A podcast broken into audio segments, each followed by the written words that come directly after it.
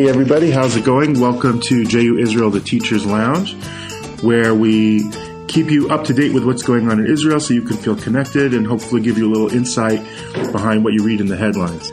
I am Michael Unterberg, and I am here as always with my co-host Alan Goldman. Hi, Michael. Uh, we are also here, at least briefly, with Matt. How's it going, Matt? Hi, good morning, everybody. Nice to be back in the uh, podcast. Now, I think you're going to have to ditch out of the Teacher's Lounge a little bit early, but we wanted you here to introduce our guest. That's right. This being the Teacher's Lounge, I do actually have to go and teach, but I would like to introduce you this morning. So you're saying that your job isn't just occasionally appearing on the podcast? That's not your entire no, career at this point? Fortunately for me, I get to actually uh, interact with students as well as wonderful colleagues. Um, so this morning, we're very honored and privileged to have with us Dr. Toby Greene. Toby is a postdoctoral fellow at the Hebrew University right now. He lectures um, on all sorts of issues related to the Middle East, uh, particularly the Israel and Palestinian conflict. And in fact, Toby has even published a book called Blair, Labour, and Palestine. And you can purchase that book on Amazon if you would like to do so. Thank you, Toby. Thank you very much. How you doing, Toby? I'm uh, great, thank you. It's nice to be with you. So Matt just gave you a very nice formal introduction, but I hope that doesn't give you the misimpression that this is like a a proper British conversation. it's pretty. No, no. Yeah, we're we're a little we're a little less uh, proper than Matt, I think. No, that's fine. We'll do this as uh, uh, Anglo-Israeli style. Exactly. Nobody's wearing a tie this morning, so it's okay. I can't remember the. La- oh no, I do remember the last time I wore a tie. It was at my daughter's wedding like five years ago. Alan, how about you? Me, I don't wear ties. Good man. Yeah. All right, so Toby, don't want to cut off my head from my heart. you, spoken like a true chassid who wears a gartel. Uh, wow, that yeah, was a, exactly. that was a deep cut dumb joke. Toby, can you tell us a little bit about what you what, what your area of expertise is, what you study, what you write about, what you teach about? Sure. Uh, in terms of my research, um, I'm currently focused on a couple of things. One is foreign policy decision making, how foreign policy decisions get made by governments and leaders. Another uh, is a more specific area, which is about European foreign policy and how European political attitudes are shifting with respect to Israel and the Middle East. My teaching area is slightly different, or uh, on aspects of that. I teach two courses at the Hebrew University. One is um, a course on the Israeli Palestinian conflict, which I teach to politics students, politics undergraduates at the Hebrew University, mainly um, mainly Israeli students, some international students. My Israeli students are mainly Israeli Jews. I have also some Israeli Arabs in my class. Um, and I also teach a course to international students on Israel, the West, and radical Islam. And I've written about Israeli Palestinian conflict and published on that also uh, in the past. So that's kind of within my research area also. So before we get to that area for our discussion, can you can you just tell us why you live in Israel? You don't sound like you were born here. No, uh, I made Aliyah uh, 11 years ago uh, with my wife. Why am I here? That's a that's a difficult question. I find, in particular, when taxi drivers tend to ask it, they sort of ask it like uh, uh, they ask it in the sense of, "What what are you doing here? you came a, from the UK." Isn't that a little bit depressing when Sabras say that to you? Uh, like they talk to you like um, you're crazy. Right, and then sometimes I, I, think maybe I am crazy, but the answer is I, I um, was deeply committed to Israel. Um, I um, spent a gap year here uh, with FZY, which is a British youth movement, which is twinned with Young Judaea, for those Americans that know that, uh, on the year course program. And try as I might, I couldn't get Israel out of my system.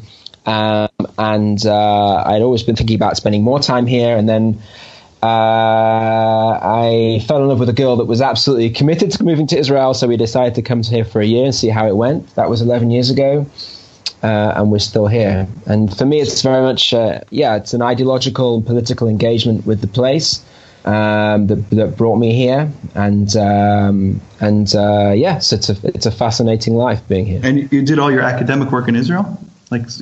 Like I was an under, uh, no, I I uh, I was already in my late twenties by the time I got here. I was an undergraduate at uh-huh. Cambridge, where I studied philosophy and theology, and I worked um, in politics in the UK uh, as a parliamentary researcher in the House of Commons and for a British organisation called Labour Friends of Israel, which is like a pro-Israel campaign group in the British Labour Party, and then I moved to Israel. And I did my PhD. I was actually at UCL in London for my PhD, but physically I was here most of the time. Uh, the nice. uh, Toby, just a question about your your experience. You said you worked for the Labour Friends of Israel. Obviously, at the moment, for those following the news in Britain, uh, the Labour Party has had some recent accusations about anti-Semitism and anti-Israel bias and things like that. Uh, did you experience any of that while you were working uh, working there? N- not in that sense. It was a very different Labour Party when I was in the UK. It was a Labour Party led by Tony Blair, uh, and the entire centre of gravity in the party was very much to the right. Um, I mean, the grassroots of the party was much more to the left of the leadership at that time, but nonetheless, um, no, the, the, the, the, the it's a shift. It's a it's a very troubling shift. But no, I, I mean, uh, I experienced uh, hostility towards Israel uh, without a doubt. Um, it never, in my experience, manifested itself in the kinds of anti-Semitic terms that we do unfortunately see today in among some uh, Labour Party activists. Now, I'm afraid it's it's a worrying shift or something that's really re- reared its head in recent years, um, and especially with the um, with Jeremy Corbyn coming from the radical left wing of the party and bringing many of his supporters into prominent positions. It's um, and big, making that wing of the party much more prominent. That has really uh, brought this into the open. Why is it that the left, that the farther left, the more I mean, you use the word hostility to Israel, which isn't the same really as being critical of Israel. What what is it that the further left you go, it, it, it goes from criticism to hostility? Criticism, I understand that you know you can always criticize things from your perspective, but where does the hostility come from? It's it's a it's a it's a complex story. Uh, there are a lot of elements in it. Some of them are covered in my book, which Matthew uh, kindly mentioned earlier. I did my my PhD research on the British Labour Party and Israel. I was focusing much more on the policy aspects, whilst Tony Blair was the leader of the party. But um, there are um, deep uh, a, a wide range of ideological positions within the Labour Party. The left of the party remains uh, heavily influenced by radical left Marxist views. There is a long tradition of anti-Zionism on uh, on the far left, um, uh, which sees uh, uh Zionism as a um, uh, in, in, in, a negative form of nationalism that also um, is influenced by some uh, anti-Semitic tropes that have deep roots on the left, going back to Marx. But in the, uh, the, the, a lot of this gets its um, uh, energy uh, these days, sort of emerging in the late 1960s, a new left movement which associates Zionism with uh, American uh, global power. Uh, sees Israel as an agent um, of of negative U.S. neo imperialist influence, um, and uh, um, so a lot, a lot, of it these days is is is uh, is connected to that also. Um, that it has deep roots in in in um, uh, in, in, certain aspects of uh, of leftist thinking. Um, and uh, yeah, if you look at Corbyn's own political history, he's the current leader of the Labour Party. He has a long history of radical left views, and they include uh, a, overt hostility towards Zionism, which is perceived to be a racist, uh, colonialist ideology, and the Palestinians are seen as um, as sort of the the uh, anti-colonial liberate national liberation movement, a very just uh, anti-colonial liberation movement, fighting against uh, uh, sort of imperial Zionism, which is sort of an agent of Western imperialism or or neo-imperialism. So if you have a, a, a, a worldview, leftist worldview like that, the ten, that's the way you tend to frame the Israeli-Palestinian uh, conflict. And uh, um, uh, as I say, when I was an activist in the Labour Party, you know, it was led by Tony Blair, who didn't have that, didn't share that worldview. But uh, today, it's led by Jeremy Corbyn, who at least comes from that worldview in his background. Although it's important to note that there has been some moderation of his position, and the Labour Party, the Parliamentary Labour Party, still encompasses a wide range of views. Because as he takes power, he has to move towards the middle to hold the coalition, or well, I mean, he, he's as he's taken leadership of the Labour Party. There's been some tacking towards um, a position which can keep the unity in the party. Right. Uh, so yes, that's an element of it, and also um, I think a realization now that, uh, especially since the last general election that we had in the UK a few months ago, that suddenly something that seemed impossible until quite recently, the idea that Jeremy Corbyn might actually lead a Labour government, now looks like it's an actually a, a, could be a possibility, and that forces, I think, all leaders to consider the actual dilemmas and challenges that are involved with holding power. So it's okay when you're in permanent opposition and you're you know you're on the margins even of your own party uh, as Corbyn was for so many years, to basically be very oppositional and take very radical positions. But when you actually might find you, you could actually be in government and have to make actual decisions, things look a little different. Oh, I wish that were true. He's certainly not seeing that necessarily in the world today. People taking power and then moderating. But I, I just you, to give uh, one concrete example on the Israeli-Palestinian issue, which is that Corbyn, who was somewhat ambivalent about a two-state solution and Israel's right to exist in the past, is now is since become leader, becoming leader of the party has become explicitly committed to a two-state solution and therefore Israel's right to exist in a future final status agreement, which he was not clear on before. so although he remains very hostile and, and critical See, of Israel, that, that's a shift. So I stepped on and crushed your first segue to this topic, and now you've you've uh, given us another one, thankfully, so that I stop being distracted. Um, t- talk about teaching. You know, in academics, I assume you're supposed to at least attempt to create some sort. How, how do you teach about the Israeli-Palestinian conflict with any sort of objectivity? How is that academically possible when everything is so is so uh, uh, colored by perspective? Um, it, the first answer I, I think to that for me is to acknowledge explicitly that challenge in the classroom. And that is particularly important for me when I'm teaching a class which is um, two thirds of it, which is Israeli are Israeli Jews, Israeli Jewish undergraduates, a handful of whom are Arab students, Israeli Arabs or East Jerusalem Arabs, um, and the rest are international students. So, um, given that the majority of the people in the room have a deep personal connection to the issues, what I say to my students in the one of the things I say to my students in the first uh, in the first class is um, it's not like we're, we're studying this subject in uh, Cambridge or in um, London or in uh, China, where some of my students come from, or the Netherlands. We were studying it in Jerusalem, and we are all, many of us, or the most of us, have a have a personal connection to this issue, and we can't um, cut, cut ourselves off from our own personal histories and perspectives, uh, and that includes me as the lecturer. But um, our goal in the class is to try and understand the conflict, understand what the conflict is about, why we have a conflict, and what drives it. And to do that, uh, we need to be able to step back from our own personal perspectives and try and understand it as objectively uh, as we can by acknowledging that we are inherently, most of us inherently connected to the issues personally, that will help us to step back from our own perspectives. Uh, Toby, I, I, have to leave shortly, as we said before, to go and teach, but mm. I just would like to leave, ask one question before I, I leave. Yeah. Um, do you believe that your colleagues in the Faculty of Political Science there, um, or your colleagues also share that um, that uh, perspective with their students, and they give the same kind of uh, um, I don't know what the word is, the same kind of introduction to the courses with their students, or you think you're unique in doing that? You know, it's an it's an excellent question, and I, I really don't know. It's it's a funny thing. I, I haven't sat in my colleagues' classes, and I haven't really discussed it very much. Um, which now you say it is a little surprising to me. Um, maybe it's something that we should discuss more. The truth is, lecturers are given surprising amount, I guess, of um, of academic freedom. It's a very strong principle in the university. I mean, my my course and my syllabus has to be approved by an academic committee, but beyond that, um, you know, it's good luck.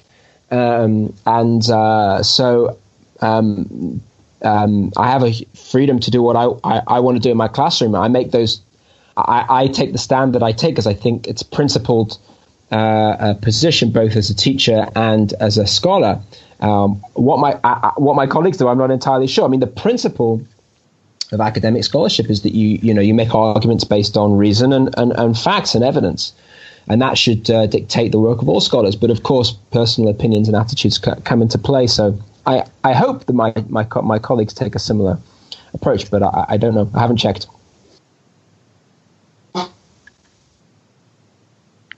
So I guess I guess that that leaves me with that. I mean, I actually actually have the same discussion with my students, but I kind of end up with like I can't get out of a Zionist. I, I'm a Zionist. So I can't pretend not to be a Zionist when I'm teaching. So I, I don't. Uh, I mean, listen. They they know that I am a British Jew that made Aliyah. So my own story is not exactly hidden, and it shouldn't be either. Right. Uh, but I um, uh, I do believe there are there are um, historical facts, um, so that uh, we, that we should be able to agree on wherever we're coming from. Okay, the text and the date of the Balfour Declaration is a historical fact. Um, uh, you know, and th- those we can we should be able to build our understanding of what the conflict is about uh, on historical facts, not only you know, documents and texts, but sociological facts, demography, geography, uh, um, uh, you know, uh, all kinds of things that we, we should be able to, to address as as facts. Um, uh, and then we also have. Say again? And, and, and, then we also have our own our own perspectives. One of the things I say to my students is, um, it's okay to bring your experience as evidence in the classroom. It's in you know we're, collectively, and I try to make it somewhat something of a collective exercise. We're we are together trying to understand the Israeli-Palestinian conflict, its background, its drivers, um, whether it's resolvable, how it might be resolvable. We're trying to do that as a as a scholarly endeavor together. That's that's our task in in in, in the classroom. So your your own personal experience as Israelis. Uh, uh, or people living here, uh, is may well be relevant. I mean, many of them will have served, for example, in the IDF. Um, uh, you know, or not just living in Israel as Israelis, whether it's Jews or Arabs, they have personal experiences, family experiences, their own backgrounds are intimately related to what we're what it is we're studying. So right. I tell so isn't that so? Isn't that like that's I that's sort of my saying. So the way we can agree on the facts at times, but isn't that the narrative we put around the facts? Isn't that influenced by our where we're coming from? So, so I would say th- three things. First of all, I tell them to be critical. I, I, I tell them to read critically everything that they read, um, including me as the lecturer. They're entitled to read me critically and the choices that I make and the readings that I suggest to them and the things, the facts that I present to them. Everything is, has to be. You have to be selective and uh, uh, and I encourage them to read everything critically from whichever perspective. One of my goals in the course explicitly when I, you know, they, they, on their syllabus, it lists the, the student outcomes for the course. One of the outcomes is that they should be able to read critically people speaking, you know, from whichever side, they should be able to uh, um, uh, critically analyze what they're hearing from whichever side it's it's coming from. So that's one of the explicit goals of the course for me. Just to sort of uh, sort of round off what I was saying before about I tell about their own personal experience. I tell them it's okay to bring your personal experience into the classroom in the sense of that's data, that's evidence from a scholarly perspective. So your own experience of uh, uh, uh, your family background, your personal history of living in Israel. So you can use the word I. You can say, from my experience, I experienced X, and that's data. That tells me something about the conflict. I tell them I don't want them to use the word we. I tell them not to use the word we with respect to Israelis, Jews, Arabs. There's no we in the classroom, okay? Which means that I want them to step back from their identity. They're, I, I, they're entitled to bring their experience, but I want them to step back from their identity. I want them to use their own experience as data, but to analyze the conflict from an objective perspective, not as a Jew, not as an Arab, not as somebody who comes from a third country, which may also be intimately connected, like Germany, for example. So what do you um, want them? To, what do you want them to say in class, like practically the Israelis or the Arabs or? Yes, absolutely, absolutely. And I try to use uh, neutral language when I talk about the conflict. So I, yesterday I taught uh, the or, the origins of the Palestinian refugee problem, and I uh, explained. I used the term the first Arab-Israeli war or the war of 1947-48 because uh-huh. to Jews that's the war of independence. Okay, right. that's uh, Milchemet Okay, and we celebrate it as Jews as Yom Ha'atzmaut, and that includes me. But for Arabs, that's Nakba. That's the catastrophe. Okay, so I use I try to use a neutral term. When I talk about the territory itself, I typically find myself saying Palestine slash Eretz Israel. Uh-huh. Okay, that's and that's neutral language with which to address. Well, see, but conflict. that's the thing. It, it's not neutral to say Palestine slash Eretz Israel. In other words, I guess I guess and I'm I guess I'm sort of echoing Alan's question.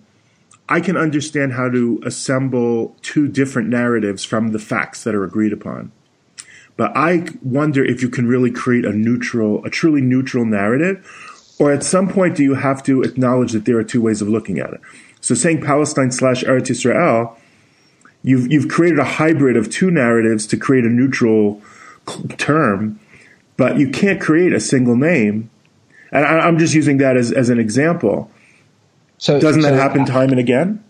So uh, you've hit on exactly the crux, crux of the problem. I, I, agree with you, but it's not a problem for me. It's the solution.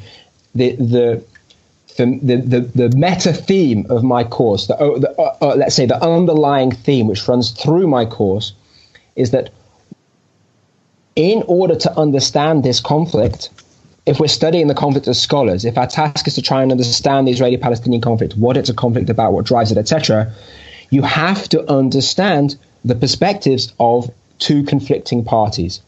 Okay, that's that's core to understanding the conflict. If you cannot understand why uh, Palestinians regard 1948 as their catastrophe, then you cannot understand what the conflict is about. That's fundamental to me. If you cannot understand why it's the war of independence for Jews and their moment of triumph and liberation, then you, you can't understand what the conflict is about. So if you don't understand both of those perspectives, it doesn't mean that there are no facts. I believe there are facts, but those facts have different implications for the two um, the two uh, populations, the two national groups who are the parties to this conflict. So Very you can't so you can't really have a neutral understanding, but an objective understanding is one that that that allows itself to understand both perspectives in the conflict. I probably the word neutral is not right, but I think you can have a balanced understanding. Okay. Oh. I think you can have an understanding which integrates, uh, which reflects uh, an a um, an understanding of both sides and how they view uh, the situation. And the word objective, you don't like, you don't like the word neutral. You don't like the word objective. I th- listen, I think there are objective facts. Right. So I, am not. A, I'm not. I do use the word objective in my classroom. I, I, think I use the objective word objective when I say to the students, you should aspire to objectivity. You should try to l- understand the facts uh, as they are, and try to understand. Uh, try to take a position from which you can view, which you can understand simultaneously, both of the competing narratives. I, I wrote about this once in, a, in an article and I, I uh, made an analogy to a stereogram. Do you remember those stereogram things? You know, those kind of fuzzy pictures. You, you kind of look to them a little bit cross-eyed. headache, yeah. yeah, then you get a headache. But if you get do it right, some kind of 3D image kind of pops out at you. And they do it by overlaying uh, the same image uh, hidden in that kind of mess of stuff sort of slightly, you know, t- two versions of the image slightly separated. And if you look at it in a certain way, you'll this image pops out at you. So I, I, I liken understanding the Israeli-Palestinian conflict to that. Basically, if you're if you can avoid getting a headache and going cross-eyed, if you can simultaneously uh, understand or grasp the conflict, how it's seen from the two different conflicting parties, then the image comes out at you in 3D. Then you understand what the conflict is about. Okay, and as I say, it doesn't mean that there are no objective facts or, you know, that's not what I'm saying. But in order to understand what the conflict is about, what drives it, you have to under- be able to grasp simultaneously, and to some extent, I think, empathize with the national narratives of two competing national claims to this territory. So I have about 20 million different questions I'd like yeah, to ask too. you, but I'll try and. So first of all, uh, we glad just listeners. We're glad you're tuning in, tuning into this eight-hour episode of today's podcast. so I guess the, I want to ask a real practical thing in terms of your students. Do do you find that you're able to do that, and do you find your your Israeli students are able to see that 3D picture, and your Arab students? And I'm less concerned about the international, quite honestly. um, I think so. Uh, it's difficult. Listen, I have I have a large class You know, I have around 50 students typically in my room, which Right. makes it difficult to engage and really get to know the thinking of each individual student. At the end of the day, the test comes when they submit their final papers. Um, so it, it's hard to say. I, I, I think so. Um, a tactic, a technique that I've been u- I've been experimenting with this semester is um, presenting the students with difficult questions um, and asking them to vote uh, on them in the classroom using an, uh, a, a piece of technology that a bit like Kahoot, if you've ever seen that, where you can vote on your mobile phone and it kind of pops up on the screen Right. uh, how many people voted for which option. So um, What do you then- use for that? so- what do you, what software, what uh, web platform are you using? uh, it's something that um, the Hebrew University has provided to its lecturers. It's called Participoll, uh, and it integrates with PowerPoint. So that's the tool that I've been using. So, um, for example, um, you know, I, I, you can ask them a, a question that, that's you know a, a question which is disputed in the study of the of the conflict. That's uh, by the way, that I think that the perspective of this is a conflict with with two peoples and two conflicting perspective, you know, narratives. I think is is a broad theme in the broader literature. It's not, not just something I attribute to myself. You know, I think if you look at the literature uh, and scholarship on the Israeli-Palestinian conflict, this is an, an understanding the conflict. I think that's a general theme in in the scholarship. But many of the questions, of course, are, are very disputed. So, for example, you know, uh, if you're asked to assess the responsibility of the conflicting various parties to the birth of the Palestinian refugee problem, which I mentioned earlier, you know, you might you know primarily blame the Jewish side, you might primarily blame the Arab side, you might primarily blame third parties, you might think it's sort of a, you know shared responsibility. There are different options, different arguments you can take, and you'll find those different arguments in the literature, and of course they're deeply linked to the national claims and narratives of the two sides, so they're highly politicized also. So I asked the students to to vote on that kind of a question then to debate with one another. And then, um, uh, so I, you know, try to make sure that the different perspectives and the different arguments are all articulated in the classroom. And I encourage the students to engage with one another and listen, you know, to engage with somebody that, that took an, a, a view that's different from theirs. Um, the other thing I do is when they write their essays is I insist that um, when they um, write a paper on a specific topic, that they must show a understanding of a range of perspectives and viewpoints, even if they are arguing a particular line.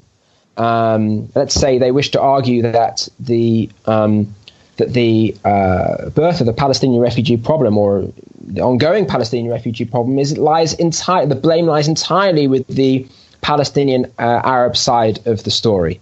Um, they could argue that case and get a good grade on my essay, but it, on my in my course. But if they don't in their in their paper engage with the arguments from the other side, if they don't engage with why people might argue that it's in fact largely or to at least some considerable degree Jewish Zionist responsibility for the birth of the an ongoing Palestinian refugee problem. If they don't engage with that argument, at least to say this is what people would argue from an, from the other side of this argument. This is why I reject those arguments based on facts and reasoning. Then they won't get a good grade in my in my course. So- So, they're entitled to take a view. If they argue it effectively, they could take either view, but they do need to acknowledge and As long as engage it with reckons with the diversity of opinion. Yeah, and and makes a good case as to why they reject the other side. So I, I don't want to use the word we, but I, I will say that I, at least anecdotally, from both, you know, from, partially from perusing the media, but more from just talking to students who are out in the, you know, in the world of universities, and I think Alan's had the same experience. The feedback we're getting is that in many academic institutions, students are not being taught the conflict as these are two dueling narratives, and uh, uh, they're, they're taught a single narrative, and it's usually not the Israel Zionist perspective. Do you think that's an accurate read of what's going on in the academic world? And and if so, why do you think that is? I don't know. I haven't done a, a, a survey of it. I don't know if anybody's really done a survey of it. I did bring my students yesterday. Uh, I showed them an example of uh, Ilan Pappé's book. Um, you know, as as I say, the topic was the topic was the you know the, the, the origins of Palestinian refugee problem, and I you know I showed them Benny Morris, I showed them Shabtai Teveth, I asked them to read those, and I I also brought So these are all quote. historians of that period who have You're right. I, I, Yeah, different Where, perspectives. would- where would you put them? I would say, you know, Morris tries to be as perspectiveless as possible, but Pappé has very much taken the the right. anti-Zionist narrative. Yeah, so pa- Pappé, who was a lecturer at Haifa University, is now at Exeter University in the UK. So, the, the, let's say you know those Israeli historians I mentioned, they they, they they they you know fervently disagree with one another, but they both kind of engage with the sort of complexity. Um, and it's certainly when you read Morris, it's, it's you know you agree or disagree, and you know, it's certainly a complex picture according to Morris. Um, Ilan Pappé literally writes in his book, The Ethnic Cleansing of Palestine, this is not complicated at all. You know, this is the ethnic cleansing of Palestinians. It was a war crime by the Jews. That's the whole story, um, which is a very unnuanced perspective, such as that you know you might might be reflected in, in what you were suggesting. So I don't know what Ilan Pappé teaches in his classroom. I don't know if he's more nuanced in his classroom than he is uh, in, in that book. Um, so, but certainly it suggests that there are uh, um, uh, academics out there who are doing what you're what you're suggesting. I, but I don't know. Uh, you know, there's also That's there is a growing Alan, sort of Are, you- are you experiencing? I mean, it, it's certainly spoken about that way, but I, I, I rarely like to rely on sort of commonly held assumptions. But the feedback also- I get from my also- students is sometimes very shocking. Absolutely, but again, we, we generally get the feedback from the students that are shocked, not from the other. You know what I mean? Right? It's certainly out there. So I'm there's not, definitely I'm, the I'm not, students. I'm not who- talking about percentages or amounts, but my yeah. students are hearing some pretty radical one-sided presentations Mm. of the conflict. Some of them are. So, listen, certainly you hear those complaints from the UK as well. I just don't know how representative they are of, you know, all, all courses on the Middle East or Arab-Israeli conflict. I- I, I mean, I think there is. Listen, I think I'm there certainly is not broader- hearing that people are presented one-sided Zionist presentations in academia. No, no. Listen, I'm I think getting that, that feedback at all. no. I think I think the broad concern, certainly in, in the UK, which is obviously where the place I know best, aside from Israel, is that there is a, a you know, it's clearly a, a you know a left wing um, bias in academia generally, and a and a uh, and a pro-Palestinian slant. and Obviously, you would expect in Middle East uh, studies, but, but I think it also depends on the field. Middle East studies, you, you might expect to have an Arab-orientated perspective. Uh, other fields, um, you may it may be slightly it may be slightly different. So um, you know, I say I I I, uh, I don't disagree with what you're saying, but I can't verify it based on a kind of uh, um, uh, researched uh, uh, survey. But you would attribute it to the same because professors in universities or lecturers tend to lean towards the political left. It goes back to what you were saying about Jeremy Corbyn, that there's this anti-colonialist, anti-Zionist perspective that ends up being appearing in academia more than than. So uh, look, I, I say it's, I'm, I'm not an expert on, on, on this. Um, there are some very interesting. Uh, there are some interesting. Very people have done some very interesting work on this. For example, um, there's a wonderful edited volume on on BDS in academia. Um, um, uh, that, that people can people can uh, read on on this subject. I think there is certainly a general perspective that academia leans politically to the left. I think that's kind of widely accepted, and that may account for a broad, um, you know, or uh, say a generalized um, suspicion or hostility towards Israel. But then, then when you come to Middle East studies, you know, people that are experts in the Middle East, you know, generally speaking, experts in the Arab world and speak, you know, learning and speaking um, uh, that language. Um, and uh, therefore would be more steeped in that in that perspective. Um, however, you know, perhaps people who are teaching the, the, subject from the perspective of international relations or security studies may have different perspectives. Um, I know many other fields there is great fascination and interest in Israel. Um, um, my wife, for example, teaches um, uh, uh, is a researcher and lecturer in public me- in public health, and one of the things she's an expert in is military mental health. And for uh, scholars in military mental health, Israel is a fascinating case study. Uh, they're they're, they're uh, very very interested in Israel and very keen to collaborate with Israelis. So it may depend on the field.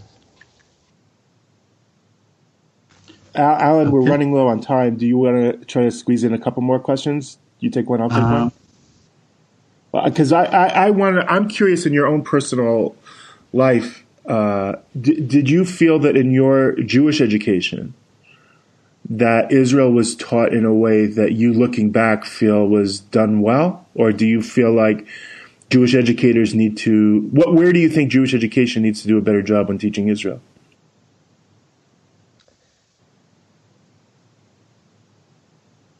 Again, I guess I, have been in Israel now 11 years, so I'm slightly detached from how uh, British Jews, the country I come from, uh, are, are studying Israel today. I think there are some, there do seem to be some gaps compared to what I got.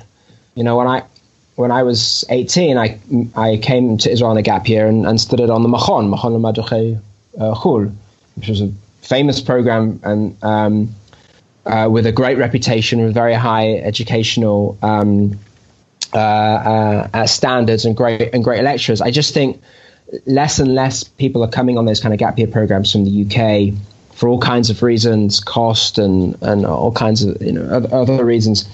So um, uh, I think that um, you know whereas the leaders of youth movements, such as myself, uh, when I was at that stage, had that um, a very strong bedrock that came from spending a year here and studying on a very rigorous academic. Uh, uh, was not a not a, university program, but a very um, rigorous uh, um, educational Study. program.